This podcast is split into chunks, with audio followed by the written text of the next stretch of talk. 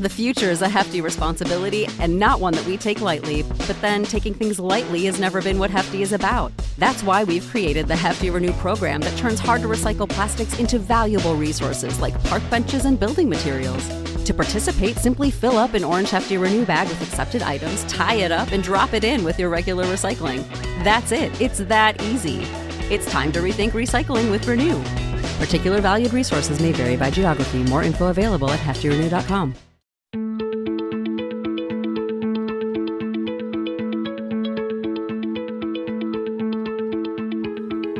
I'm Nil Zacharias, and you're listening to Eat for the Planet. On this show, we try to answer the question how can we eat in a way that nourishes us without starving the planet? The show features conversations with food industry leaders, health and sustainability experts, as well as entrepreneurs and creative minds who are redefining the future of food. My guest on this episode is Madeline Haydon, the founder and CEO of Nutpods. To learn more about Madeline's entrepreneurial story, listen to her previous appearance on this podcast on episode 45 that was released in April 2018. In this conversation, we focus on the uncertain times we are living through in 2020 and how Madeline and her company have been tackling a range of issues, from the impact of COVID 19 on her business to her response to the wave of protests calling for racial justice following the murder of George Floyd. This episode is full of really good insights on leadership, adapting to change, food trends in the post coronavirus economy, building diversity and inclusion into the DNA of your company, the importance of speaking up about equality, and a whole lot more. I hope you enjoy this nuanced and broad ranging conversation as much as I did.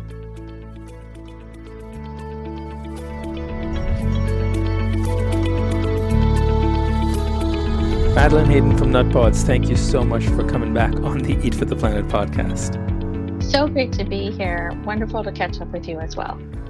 Yeah, we're living through interesting times, aren't we? First, COVID 19 brought the world to a halt, and in the past few weeks, we've uh, seen a wave of protests across the nation calling for social justice. And um, I know nothing seems like it's the same, and so everyone's trying to navigate these strange times and figure out what their personal lives, what their businesses, what their careers, and what the future holds socially, culturally, as well as economically for us in this country and probably across the world. Um, so I want to get your insights on how things have impacted you and your outlook on some of these these hot button issues that are top of everyone's minds at the moment. Let's um, let's start with COVID nineteen. Uh, it's June now, and uh, it's I feel like it was a lifetime ago when uh, I we were making I was making plans to go to Expo West, where the natural food industry congregates in Orange County in California, and uh, it was called off, and that was the sign that something you know this wasn't any normal. Uh, sort of panic. It was actually emerging into a pandemic. How did this unfold for you and Nutpods? How did the pandemic sort of impact your company? Mm. Well, I think in the, these type of times, you know, no matter what experience you you have in the industry, you just have to lead with your heart and so and your instincts. And we being in based in Seattle, our headquarters are in Seattle, you know, we were ground zero for the coronavirus hitting the US. And one of the things that we had talked about is you know, first and foremost, we really wanted to make sure that we were taking care of our people. And we decided to pull out of the show in advance of New Hope canceling the show just because, you know, with a small team of 30 people, it really would have impacted our, our team to go down there and have anyone be sick. And that's one of the things that you really fear about, right? It's mm-hmm. like, first, it's, you know losing money or it's it's not having enough money as a startup but when you start to scale you really have to take care of your teams because these are the people that execute for you every day and you care about these people. You know they're part of your team and you want to make sure that you're protecting them and whatever risk you're asking them to take it's really it's really worthwhile. So we pulled out of the trade show early, we have been working from home remotely, and some of the some of the decisions that we've made that works for our Nutpods culture has really benefited us. You know, we had already been allowing people to work from home one day a week, so the pivot working from home was very easy. Everyone was equipped to work from home, and I think the other part too is, you know, we have a robust ecom channel, and as we saw consumers go less into the stores and turn towards online shopping, we were well poised with our business to kind of capture the loss of sales, but on on the ecom side. And so, and I think you know we've had to make sure that we've that we're connecting with our people and making sure that as a brand we're being sensitive to the fact that we are living in un, you know unparalleled circumstances and you do your best to keep your eye on protecting your business, like focusing on your supply chain, focusing on your people, but also understanding we are all human beings dealing with a huge amount of uncertainty and with educating children at home and with being worried about parents and you know to keep that lens in place um, has has been the way that that we have adapted as a as a business.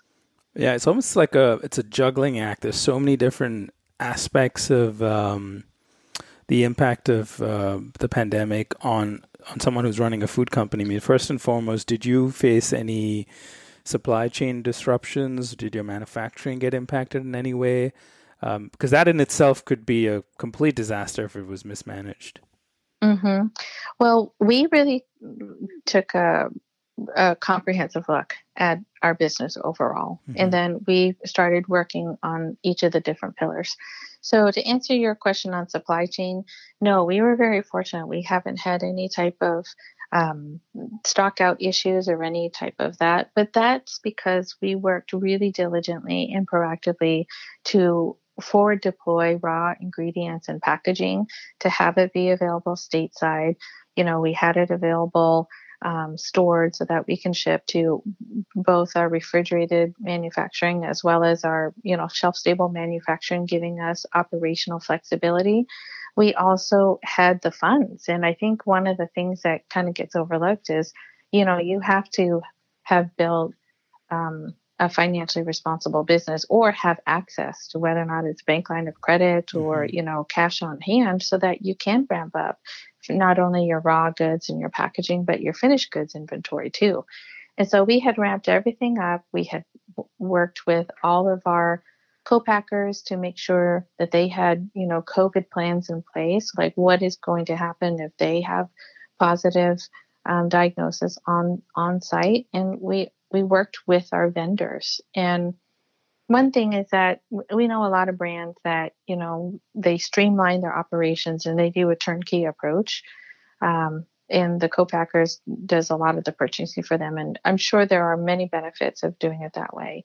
One of the things that we were always really committed to was building our business alongside our vendors. And when it comes to times like this where if they do have an interruption if they do have supply chain issues the fact that they have been working directly with us and been a part of our brand and our brand's growth has allowed them to emotionally invest so that, you know, at the end of the day, we want them to choose our brand and our company to ship to if they have any type of supply chain constraints. So that also worked well for us as well. Yeah, just having your foundations already uh, pretty strong has better prepared you, I'm sure, because I've been talking to a lot of brands.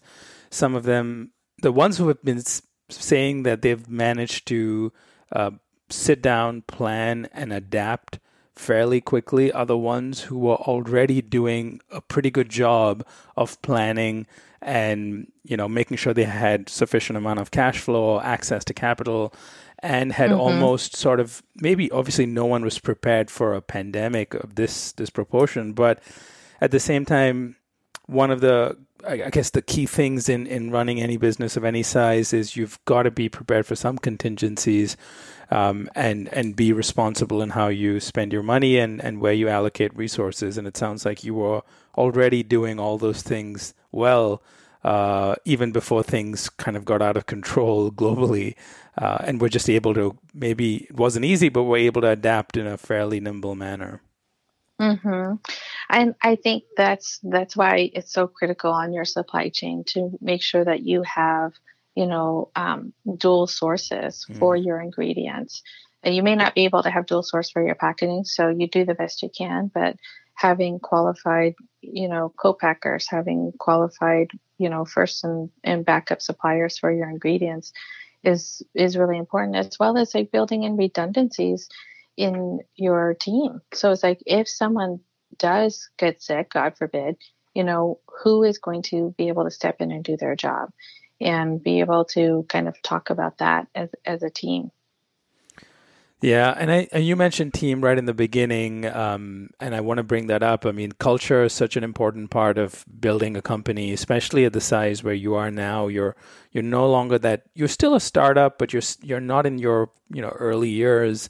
Uh, you're at that point of scale at this at this stage. Um, you said that you had already put in place certain, you know, work from home and other options to build your team out. How did that really? How's that been in the last few months? Given that I'm sure everyone's working remotely, how have you managed to, firstly, adapt and ch- and change what you've been doing, and what have you been doing before that that have translated into really good practices in this new world of remote working? Mm. Well, I would say, um, and and we had some advantages, right? So it's like when we were a startup, you know, we didn't have an office. We couldn't afford an office, so we were a virtual company. So everything about the infrastructure of our information sharing, you know, cloud based, and mm-hmm. being able to be comfortable with Zoom or you know, um, you know, Microsoft Teams and things like that. We were comfortable doing that as a team. We also had a couple employees that were not based out of headquarters and not part of the sales. So sales, you're used to having it be remote, but we had other team members that were remotely based. And so we were always practicing on making sure of how do we bring the culture of headquarters out to our remote employees because you want them to identify with the culture. You want them to benefit from the culture of what you're building. And I think in times like this, um, you know, your employees are really watching what you do, not what you say, not what's mm-hmm. posted on your culture, on your conference rooms, or on your website, but they're seeing about how you treat them during these uncertain times. Are you taking the time to find out whether or not how are they being impacted? You know, is someone that they um, care about or are concerned about, you know, being coming ill or whether or not their spouse or their partner has been laid off as a result of the economy. So having a pulse on your people and understanding about where they are, I think is really an, an important connection part.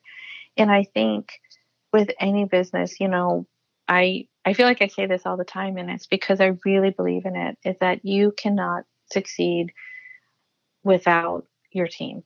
And and being able to have people that not only are there to help you do the important work of your brand but also connect with what your brand is doing and what good we're doing in the world.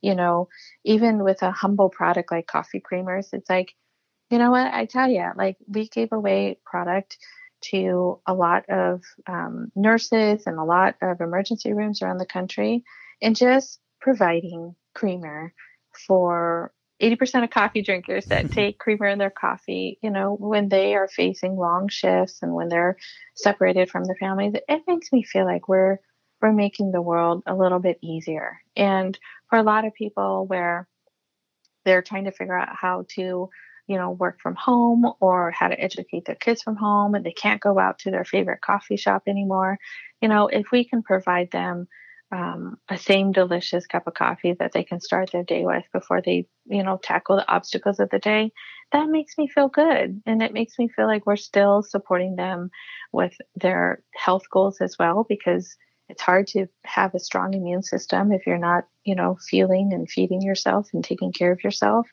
And so I feel like our product is doing that for people and conveying that to the team when, you know, at first blush, it's like, coffee creamer doesn't seem like the most important thing right now, but it's just a small way that we can make someone's life a little bit better during these uncertain times. And I'm glad if our product can do that. You're right. I mean, on the surface, it may seem like the what is how, how important is coffee creamer in the bigger scheme of things in the state the state of the world is, but when you contextualize it to be that that's that that's that one sort of um, comfort. Yeah, that one moment of normalcy in your day, and mm-hmm. in these mm-hmm. uncertain times when we can sit down. I mean, I can tell you, like I'm a, I've told you this before. I'm a big coffee drinker. I have made sure that I get my delivery of coffee and I go to the grocery store when I was able to to bring it because I didn't want to miss out on the small things that felt um, and also be grateful for the small things. So it almost adds mm-hmm. new meaning to the things that you value um, and you know it and makes you makes you realize uh, you shouldn't be paying attention to the things that you don't value. And and I do want to also acknowledge your you're not only a founder and a CEO of a food company, you're a mom as well. And so you've been mm-hmm. working from home and I'm sure as much as your employees and you know your business partners are dealing with their own challenges during these times, how has it been for you to run a company, be at home and juggle these multiple sort of duties all at once? Well, you know, we we had been juggling um, both both sides of the hat. So at first, nobody wanted to come into the office, right? So it's like, but we still needed to keep the office open because we had quality control samples coming in. We still had shipments um, that needed to, you know, go out for marketing samples or things like that. And so, you know, as as owners, you step up and you come to the office. And we were fortunate that you know we were able to keep our nanny uh, as an essential business. And so we would come into the office to make sure that the office is open for deliveries and shipments. And then we started to shift back home, um, you know, A, because of, of childcare, and B, just because we, we wanted to make sure that we eliminate as many non-necessary people here at the office. So as as employees, our team members came back into the office, um, where you know we only have like two at the office at a time. Uh, you know, we have opted to stay at home so we can just again eliminate their risk. So we're and everybody knows we are willing to come in and do what needs to be done because we're ultimately responsible for this company and we're a team. And so, but it, it allows me to, you know, be grateful the times that I can run into the office and focus like now on this podcast. So I don't have my kindergartner come in to show me the drawing that she made or, you know, the homework that she did and those small moments, but also be able to recognize a lot of our team members, you know, are um, trying to balance both childcare and being productive at their job. And I just tell my people, you know, we're all humans and we're all trying to figure it out. And it is wonderful to be able to show kind of the personal side of of you. So it's like if your kid pops in, you know, your kid pops in, we'll say hi to them. We're we're used to having lunch with some of the the kids, you know, when we have our virtual lunch days, and um, you make the best of it. You you know incorporate your kids on the virtual, you know, bring yeah. your kid to work home, but it's like they're literally just popping in on when you're at home working with them, and you just recognize that everyone is is doing their best and. Mm-hmm just give your team a little bit of freedom of saying like go take a walk in the middle of the day if that's what you need. You know we want you to self-care. We want you to make sure that you are having all of the normal breaks that you would have because it's important for you to take care of you. And you don't and we you know there's a lot of talk about the blurring the lines between work and business. And we try very hard to um, not email or call our team members, you know, out outside of business hours because it's important to have them have their time with their families and you never know what struggles that they are dealing with, you know, on a personal side. So respecting that boundary of of work and of personal life has been an important part of our culture. And it's something we're living right now. Yeah, and we obviously are going through a, a shared human experience and so it it, it, I like that it, it's and as much as it we we want to make sure people have that separation between work and personal life. It's also good that we acknowledge that people have lives and that they have kids and they have very real challenges and then perhaps mm-hmm. sometimes they they need to take a break in the middle of the day and work later in the evening and that flexibility I think some companies have already put those in place way before uh, COVID 19, but I think it's becoming apparently clear to everyone now that we, we're going to see a sort of a redefinition of how work is done, especially the longer this this continues. I mean, I don't see us returning to to normal, you know, quote unquote, whatever normal is, anytime soon. But uh, and it'll probably open up in waves, and and perhaps at some point it'll be back to how it was uh, a few months ago. But you know, speaking of what this new world is going to look like uh, post COVID nineteen or in the in the pandemic land that we live in right now, what what do you what do you think are going to be some of the longer term implications on the food industry? And I know we've seen a lot of data around. Uh, consumer habits. You know, on one mm-hmm. hand, you'll read stuff like consumers are, consu- are eating more healthy foods because they care about immunity. On the other hand, I've seen reports that talk about how uh, com- consumers are reaching for comfort foods because of uh, the, uh, because they're at home and they don't they can't go out and eat in restaurants or they're feeling afraid and uncertain. Uh, what how does all of this play into some of what your strategic plans were as a company and does it change anything? Oh, absolutely. Well, I like to take multiple data points and I like to take data points of what I read and data points of, of what I personally can validate. And I, I read the same things you did too, where it's like, you know, people are reaching for the Chef Boyardee and the hostess. And I get it. There is a time and a place for, for comfort foods and, you know, for foods that are familiar and what you grew up with. I also have so much faith in consumers and, you know, it's that whole thing about as you a brain you know a brain that has expanded can never go back to its original dimensions. We know more now. We are more educated as consumers about the role of food and nutrition as it comes to our overall health. And go ahead and reach for that you know for the zingers or for the ding dongs but you know people also know in the back of their mind this is not good for me and this is not help, helping me. And this is you know not boosting my immune system or you know all of that stuff. And it's like no one's perfect right? And so uh, but you also have this commitment of wanting to take care of yourself and take care of your families during times like this. And that's why i feel like yes there was a wave of of kind of nostalgia and you know people reaching for comfort foods of yesteryear. Mm-hmm. and yet as you know more than anybody you know, plant-based foods have continued to grow um, significantly, and and health and fresh foods as well still have very strong growth as well. And so I think that it's kind of a, a peak of when people were at the height of the uncertainty of COVID. And now people have adapted and they've settled down and they're resuming some of their habits, um, especially when it comes around to, to, you know, the choices that they make. I also feel that this has been a forced um, push for food and ecom. And so I know so many people in my personal like circles where they're in their 70s and they've started buying groceries online for the first time.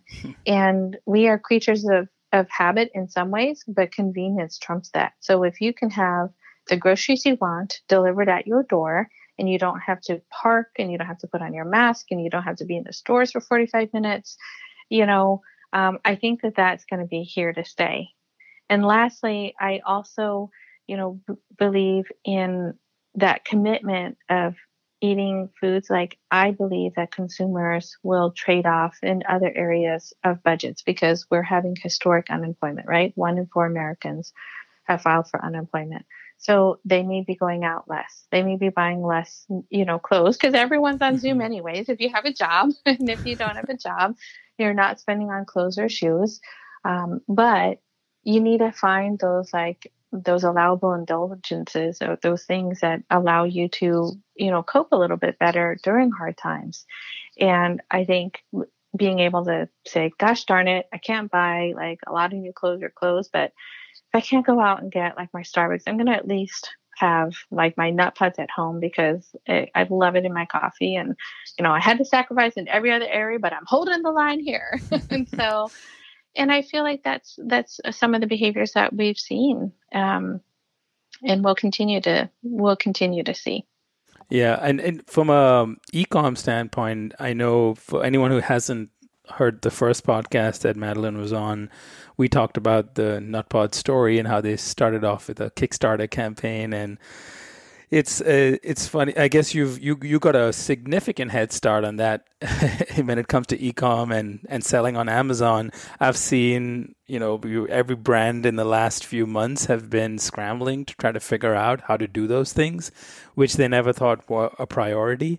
Um, and and I think some of them will manage to pivot in time, and some of them have managed to pivot in time. But you can't um, you can't ignore the other point that you raised, which is it's creating this massive shift that would otherwise have taken years to happen. Years. I mean, me, my, I'll, I'll, I'm by no means in my seventies, but even I was very reluctant to buy groceries online.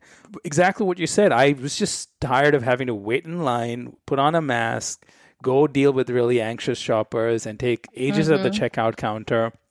I finally got Instacart and was starting to look at other options on how I could get my groceries delivered. And again, I know I, I'm, I'm privileged enough to live in a part of the country where I can get things delivered at any given time. I live in LA and took complete advantage of that. And I really don't see a going back. I may still definitely go to stores at some point. I may even go to grocery stores.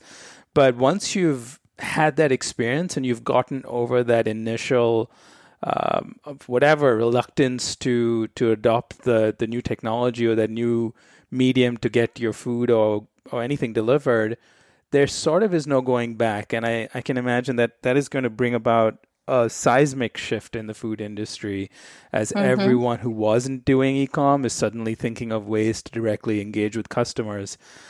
I also think, you know, there's a there's going to be this ripple effect. We've seen you know, I started off the conversation talking about Expo West, and you mentioned how you had pulled out of out of that out of that trade show even before they canceled.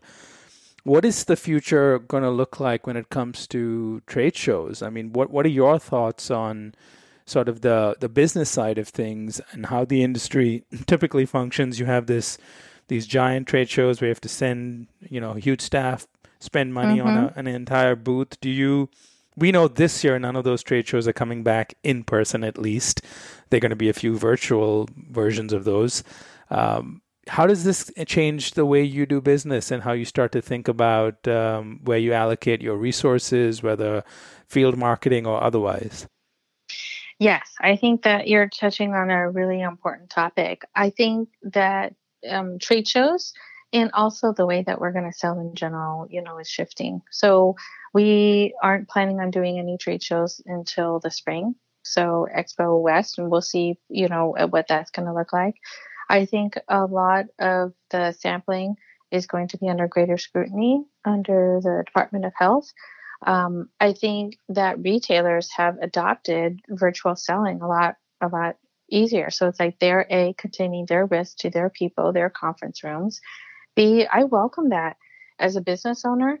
And, you know, for me not to have to fly eight hours to go to the East Coast and then have for a 20 minute meeting and then fly back another eight hours to get back home, I've reclaimed that time.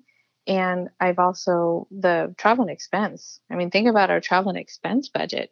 So, what I would say is that you know you still want to invest in in your company and you want to invest in your brand. And so what we've done is we've kind of redeployed some of the savings that we have. So it's like okay you know we're not going to trade shows. Our travel and expense budget is significantly uh, reduced if not all, at all you know uh, completely.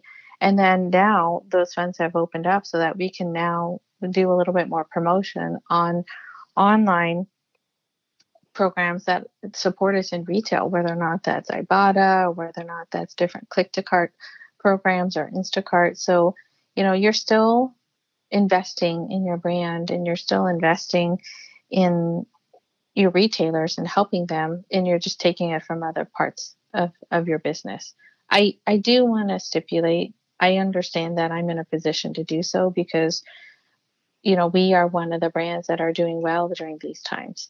And so a lot of companies are, are not doing well. And so, and they have harder decisions to make.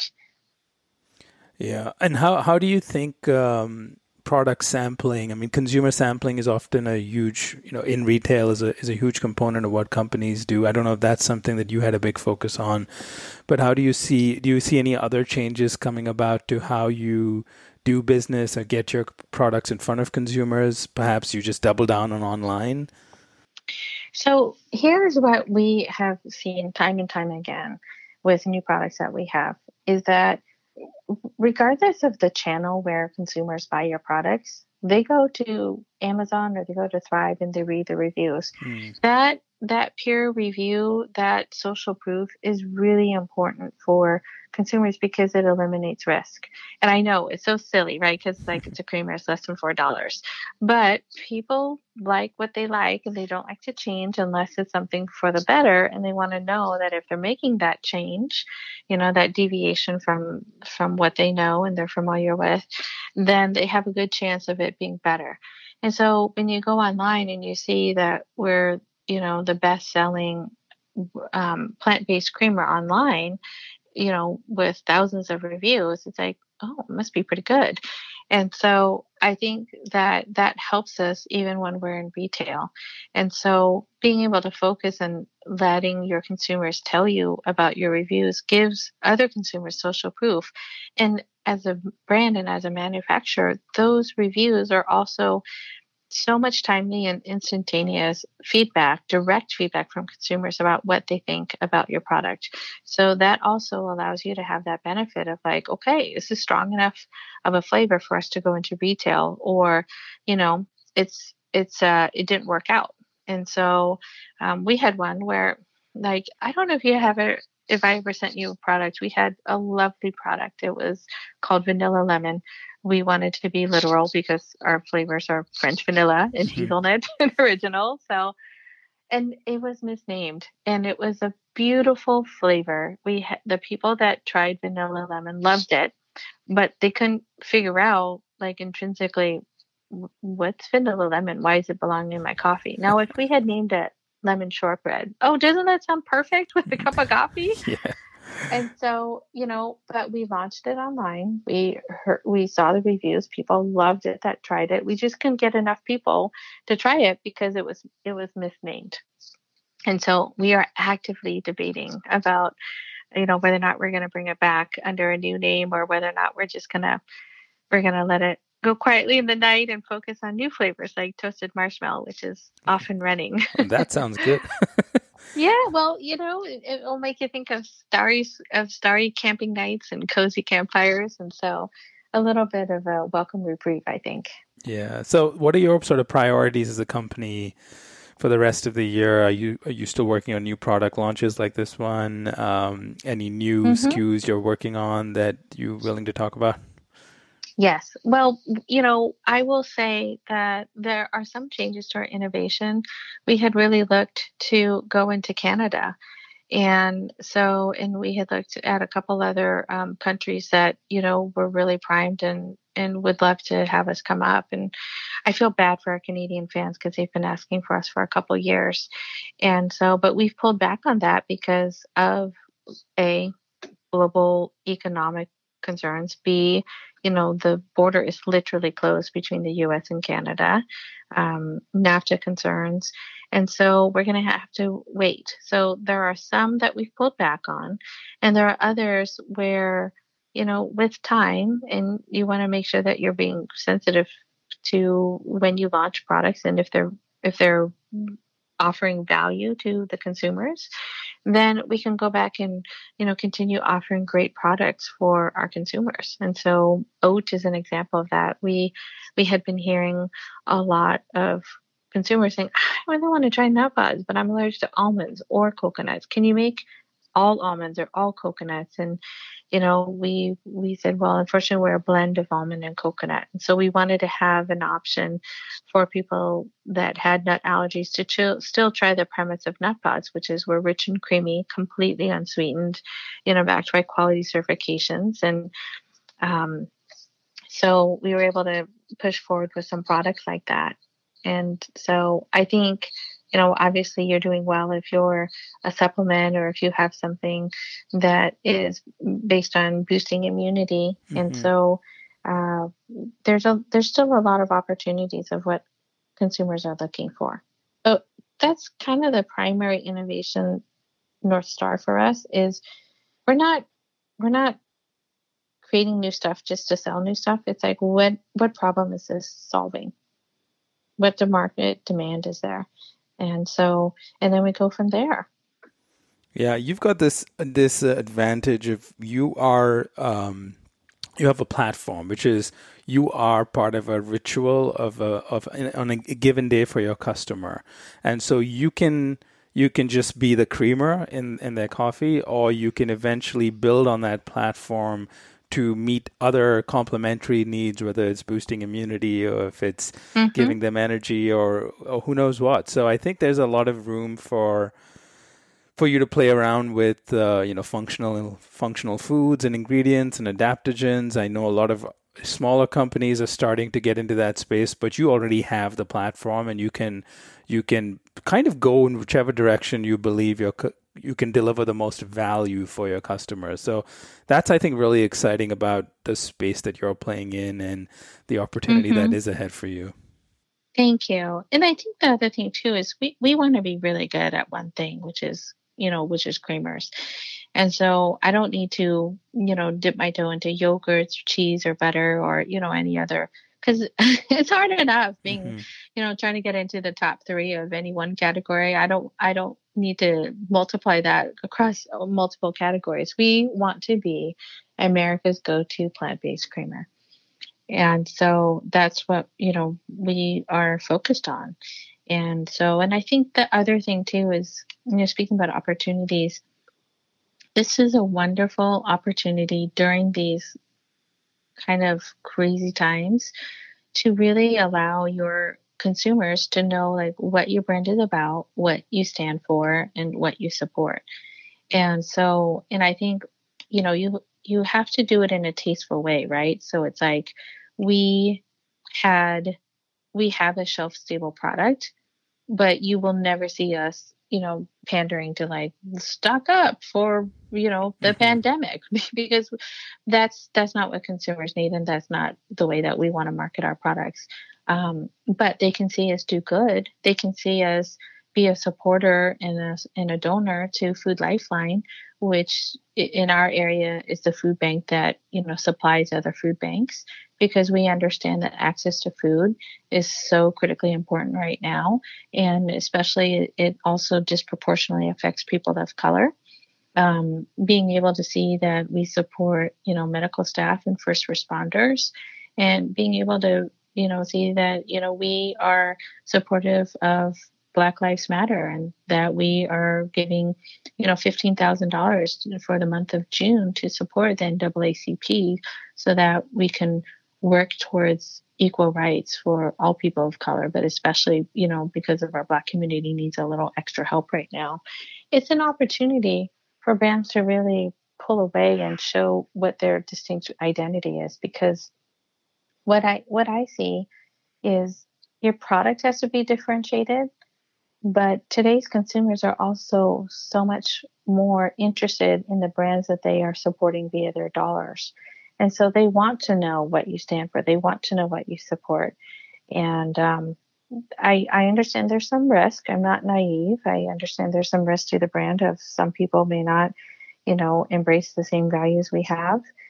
And they can vote with their dollars too. But I'm really this is this is my obligation as a person of color. This is my obligation as a woman um, that I need to have this moment where I am guiding a company and trying to lead a company and be able to have a clear direction on who we are. Yeah, I'm I'm so glad you brought that up. I was I was going to ask you what you thought was your responsibility as a founder and CEO of a food company, and you you've you've already sort of answered my question.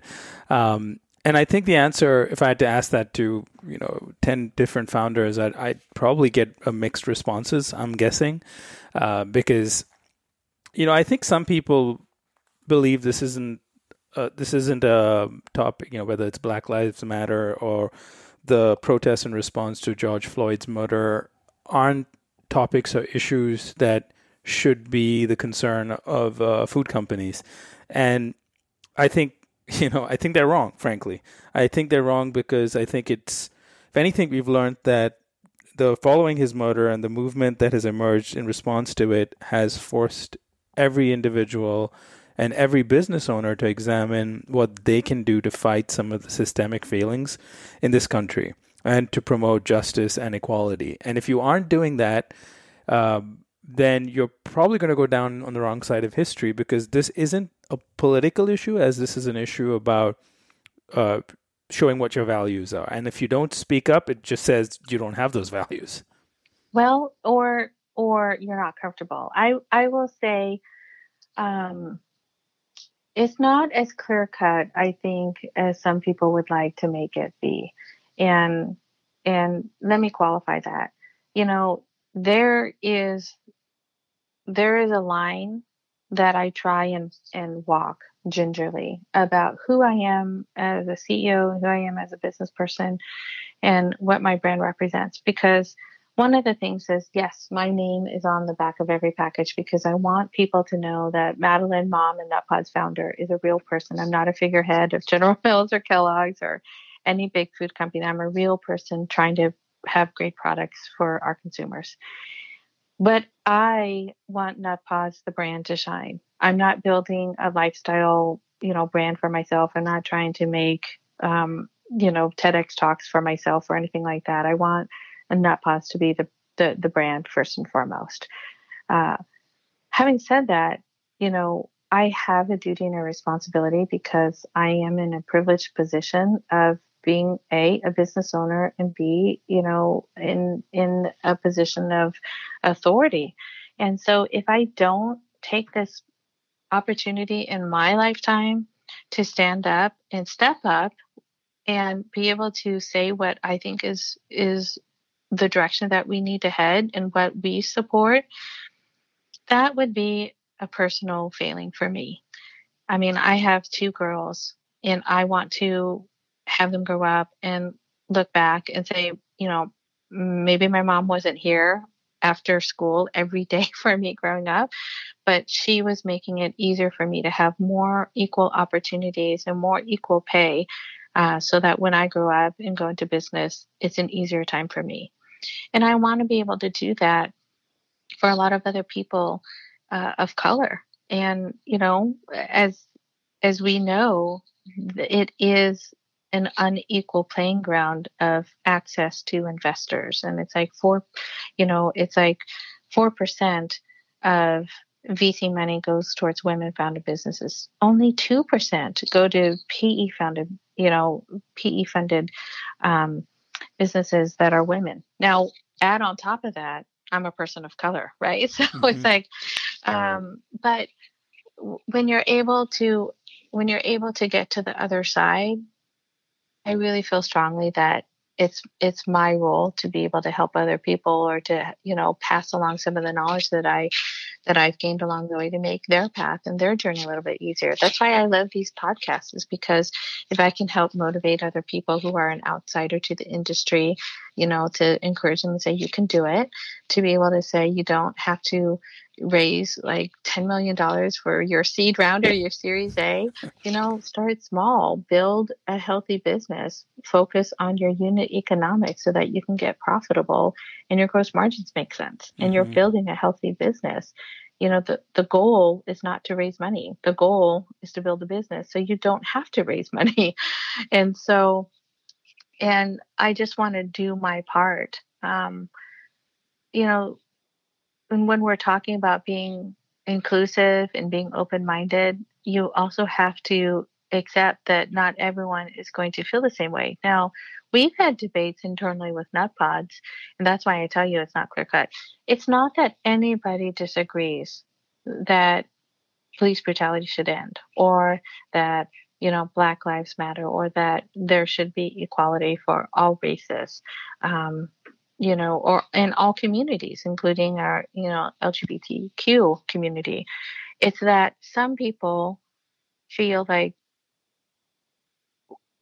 but is it the role of our brand mm-hmm. or is it you speaking about it in you know b2b situations and there that's the line that i'm trying to walk because I, I don't want to i don't want to overshadow the brand but I, it's very important for me to do my part as as a ceo too.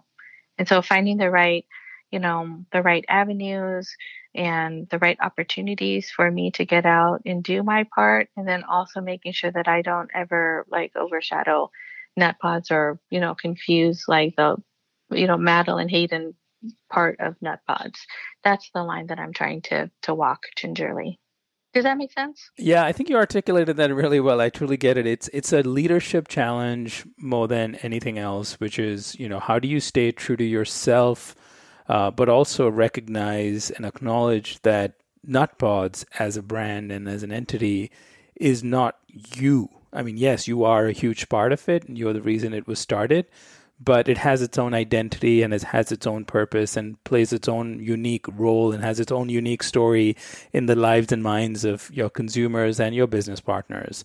And while, yes, you want your brand to reflect your values, you've also got to know maybe the same maybe you have a different voice versus what the brand's voice is and it's mm-hmm. a it's a it's, it's not a simple issue and it is it is not about backing down and not saying speaking your truth and speaking your values but it's also knowing having the skill and the judgment to apply the right language and the tone in the right circumstances so that you are still communicating the truth and what you truly believe but you aren't necessarily then using Nutpods as a as a platform for all your views on everything on earth.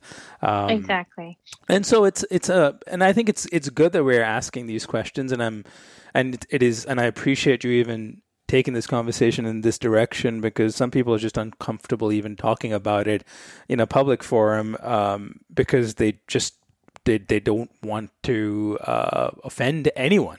And and I you know I think that fear of not speaking up usually reflects that you haven't really thought about the issue because if you have thought about the issue then you should not be afraid of voicing what's in your mind because hopefully mm-hmm. what comes out of your mind uh, and, and, what will you, what you'll vocalize will uh, not be offensive to anyone it'll speak the truth that everyone can hopefully agree with now the the details of it and the intricacies of it and the nuances of it, yes, there may be differences there, but overall, I think you're right. Everyone agrees we need justice, we need fairness, we need equality, and people who don't uh, probably should re-examine their stance.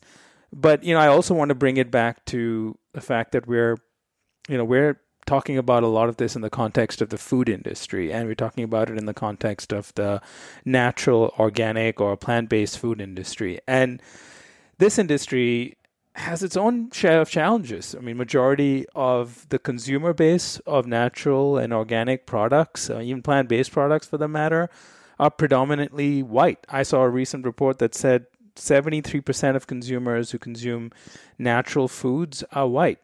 On top mm-hmm. of that, and you mentioned this a bit earlier as well in, in the context of, of leadership and funding in startups in the space, but if you look at whether it's uh, company boards or even senior leadership positions, people of color are undoubtedly a very small fraction of the of, of what the what boards and, and leadership positions are made up of. And so this industry also has to has a twofold challenge here. One is how do you how do you meet the needs of a increasingly diverse America? And secondly, how do you make sure your company and your culture reflects that and do it in a way that's authentic and not in a way that honestly I've sometimes seen a few companies just sort of you know do it because they think they have to rather than because mm. they truly believe they they should be doing it and it's the right thing to do. I I love that you brought that up and I think that uh, you know, we were talking earlier about how we haven't been afraid to be different. And I think that that has served our brand well. And, you know, our brand has always been one of like inclusion, and we value different diversity and perspective and backgrounds. And that is not words. And this isn't a pledge that we have done in response to, you know, recent events. I mean, our team is like 50% minority employees. We, you know, including 15% African Americans. We are well ahead of any type of statistical norm for a company. And I will say that while I, I don't collect people, and I don't mean to sound this in in um, an offensive way, but it's not like I'm like, you know what, we need to have like a we need to have like another Asian person. Like I'm not collecting people based off of their their you know races or their background. I am always intentional about building a diverse team that is rooted in different cultures, traditions, you know, experience and history. And you know why? Because it makes us open-minded and it makes us creative and it makes us be avoid the kind of, you know, group think. So it's like if you have a predominant um, demographic, you're going to predict consumer behavior off of the predominant demographic. So, you know, uh, we have some people that w- went Ivy League and private school, you know, did the did the Greek system and all that. And then we also have people like me where I'm public school all the way. And when you talk about how consumers are going to behave or, you know, what we think they're going to do or what they're going to value, when you have a, a less homogenous team and a more diverse team of perspective, experiences, backgrounds, you can have a more realistic um, kind of sample group among your team. And so the trick is is not to collect people so that you have a diverse team. The trick is to create a culture and an environment in which you tell people, I want to hear what you think and that we value you know, different perspectives. And with different perspectives come different conflicts and be okay with creative conflict. Now, I'm tolerant of conflict um, as long as it's respectful. We can all come from the standpoint of we want to do what's best for our business and how we think about doing that may be achieved in different ways according to different people's perspectives. But just because you bring together a diverse pe- you know group of people does not make it work. What makes it work is the construct around it which is you know do you value being open-minded and being tolerant of, of conflict? Do you are you a team where you shy away from conflict and you want to sweep it under the rug? Or do you say you know conflict is great it's going to help us make better decisions but this is the way in which we need to have conflict. And this is how we're going to to um, you know resolve conflict. We can we can disagree but we're all going to get in the boat and we're going to row together in the the same direction. And so and i and i think the other thing too is that you can't just get people in through the door. You know, 60% of our leadership team are led by people of color and 40% by women. Because remember, Neil, I have I have that person of color hat on, but I also have a women hat on. So it's like I want to make sure that we're providing you don't just get in the door, but if you do a great job, you know, we're to give you opportunities to advance as well. And and that flows all the way through to board of directors where, you know, we're a certified minority owned business where also 66% of the board is minorities. And the thing about our board is, you know, I'm I'm really cognizant of the fact that like, man, we've got the finance lens like dialed down. we've got people that can focus on the numbers, and that's great. But you also want your board to be diverse in terms of skill set and lenses. So it's like I want someone who, you know, can talk to me about brand building because as you emerge from a startup and you're more of a brand of scale and a challenger brand, you are you are competing against bigger established brands, usually better funded, and you have to like refine and hone about how you're going to separate and differentiate yourself from a new set of competitors.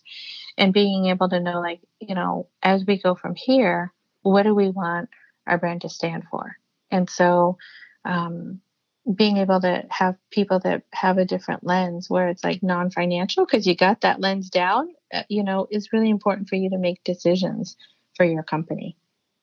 So you gotta you gotta say the words because people are looking for companies to identify themselves on what their values are and what's important for them.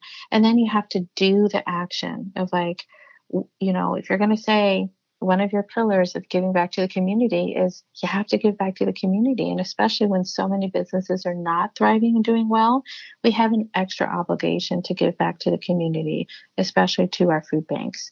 And then lastly, you know, you, you can't talk about diversity without having a hard look at your team and what you are valuing you know whether or not it's minorities or whether or not leadership opportunities or whether or not it's you know gender diversity it's diversity goes so much more than beyond the color of our skin. And for me the root of how we've been successful is thought and perspective diversity.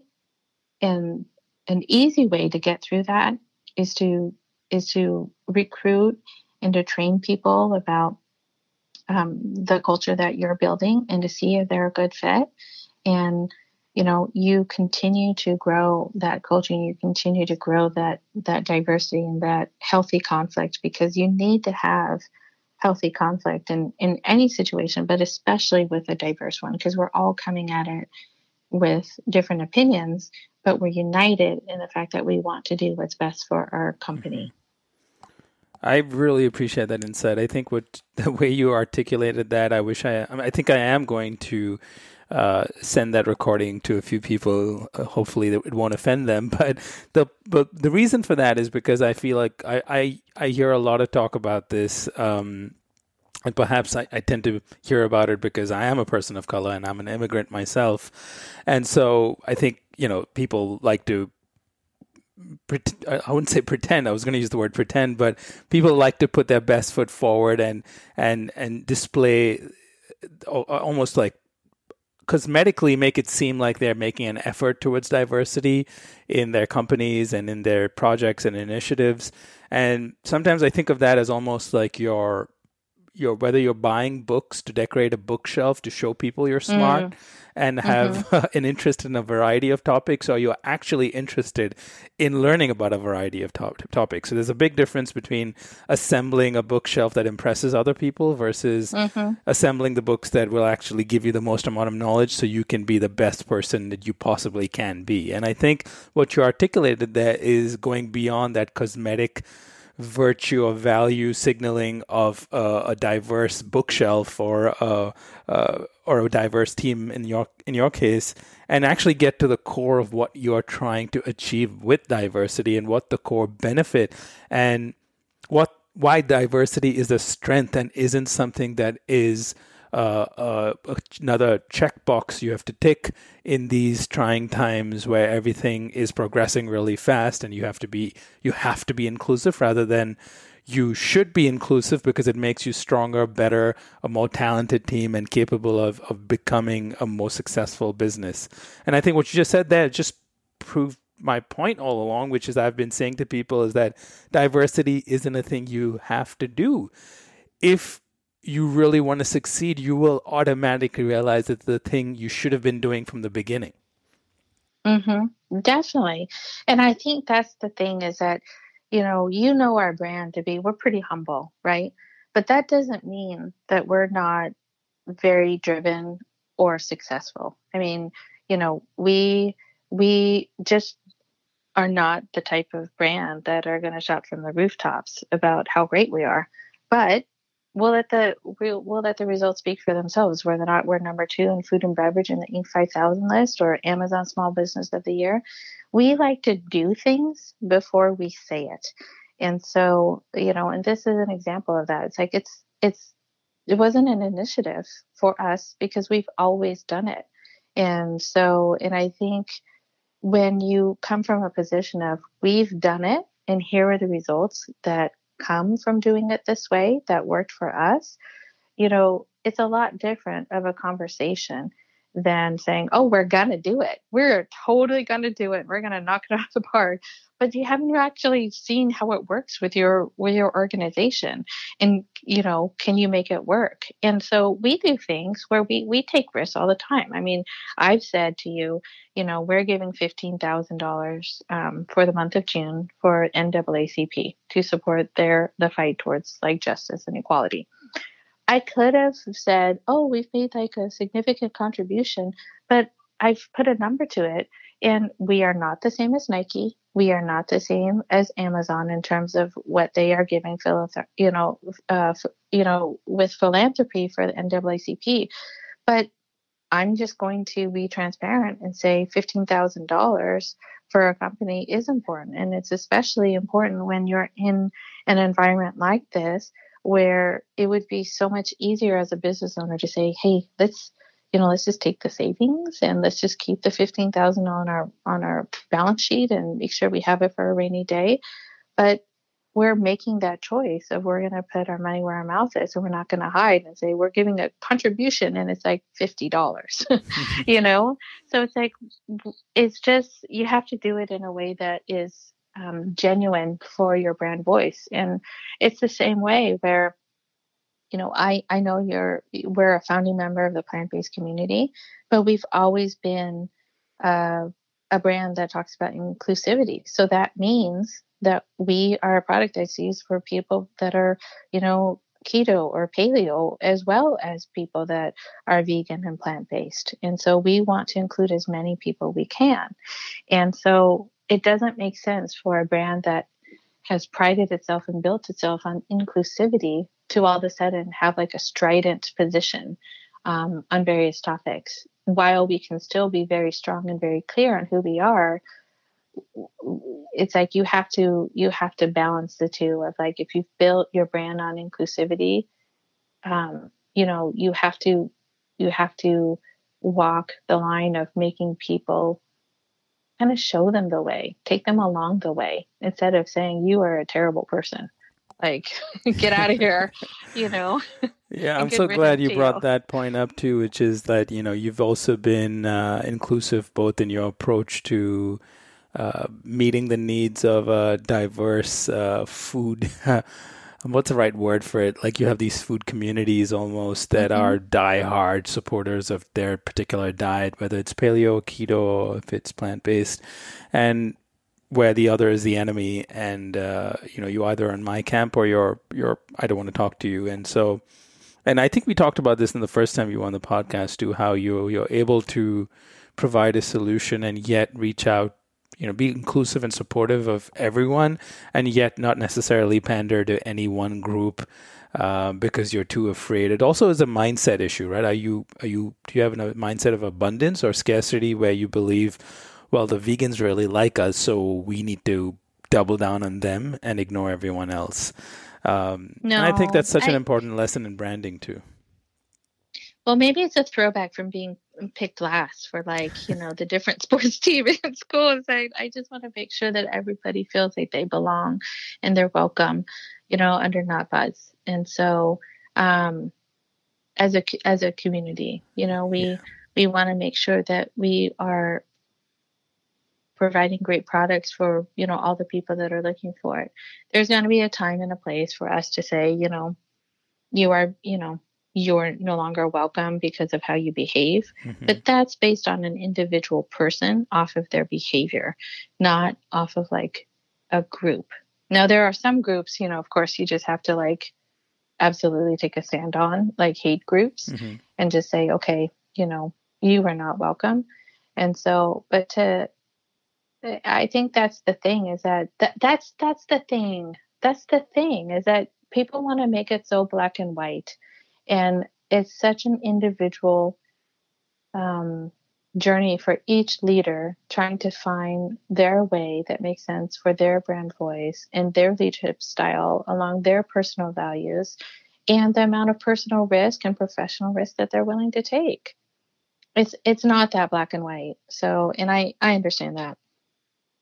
Yeah, I agree and I think I really appreciate your your insights on this I this I didn't realize our conversation was going to go into all these different directions, but it's it's so useful and so relevant in these not just because of the times we're going through, but just generally like just stepping back as who you want to be as a brand and how do you want to be able to uh, reach the most amount of people and grow and scale your business in this world that's increasingly fragmented and how do you do mm-hmm. it in a mm-hmm. way without completely losing any identity also because you you want to make sure your brand has an identity but at the same time you've got to also recognize that every individual who's part of these different labels of groups that they they identify with or they they feel like they belong to that you are not you know painting them all um, with broad brushstrokes where you assume that because one person's behavior uh, does not align with what you would consider acceptable, it means the entire group that they identify with is a problem. So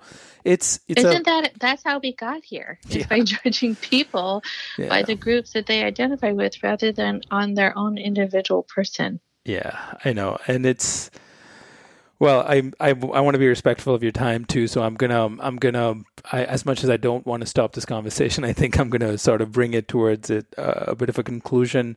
Um, I think in the past few months, um, you know, have have been a challenging time for for most people, and it's also been a a very eye-opening time for a lot for a lot of people for multiple reasons, whether it is COVID nineteen or bring these bringing up these uncomfortable questions about diversity and inclusion and injustice in this country.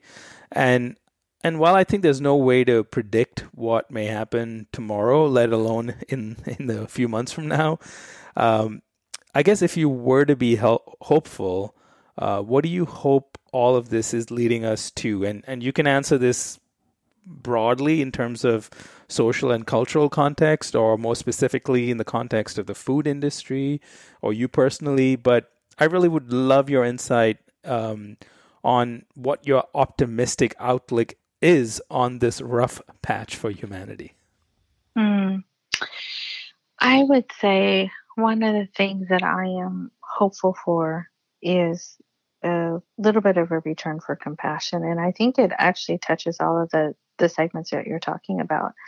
You know, when we are compassionate and we understand people have their own individual struggles, whether or not it's you know a long journey for them towards reclaiming their health and how they eat or educating themselves it's a it's a slow long process and being able to be supportive in a non-judgmental way you know i think is great i think also being able to be compassionate towards your employees and understand that like most of us they have their own families that they are trying to protect. They they have their own um, uncertainties that they are dealing with whether or not school or whether or not it's their job you know whether or not it's friends that you know that have been laid off or affected by the economy. You know i think being able to be compassionate about how this is affecting everybody is important. I think also in terms of people you don't know or people that are outside of the groups that you identify with is to understand that it, how how how we get there, how we get better as a community, how we get better as you know a country is to look at the other person and see compassion and see what more that you have more in common with that other person than any dissimilarities that you see. And I think, like, you know, being able to relate to each other as uh, parents who have to homeschool or people that, you know, um, have to figure out Zoom or all of this new way of working together, being able to just understand that everybody is doing their best and we're not perfect. We're terribly flawed, but um, to understand that most people are just trying to do the right thing for themselves and their family, and to see that as as kind of an overall blanket and allowing us to see each other as human beings and um, part of a wonderful, wonderful country that we live in, even with all of the even with all of the you know imperfections that we're seeing right now. There isn't another country that I'd rather be a part of, and to focus on that. Uh, I, I really think that that will help unite us again. Thank you, Madeline. This has been truly insightful, and I'm I'm I really I'm glad I could uh, share your voice and your thoughts on the range of topics that we covered today. And uh, I look forward to continuing this conversation and having you back on. Thank you. Yes, I'm looking forward to that. And thanks again for having me and giving me an opportunity to share on our brand. And hopefully, you know, I uh, I was able to help encourage a couple other people out there.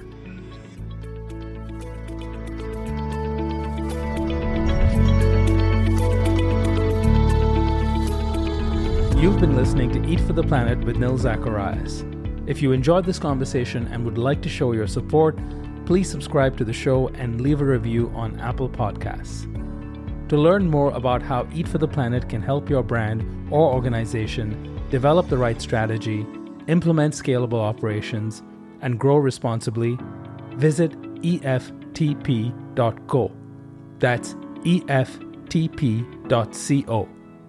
Let's rise up to the challenge of transforming our food system. Thank you for listening.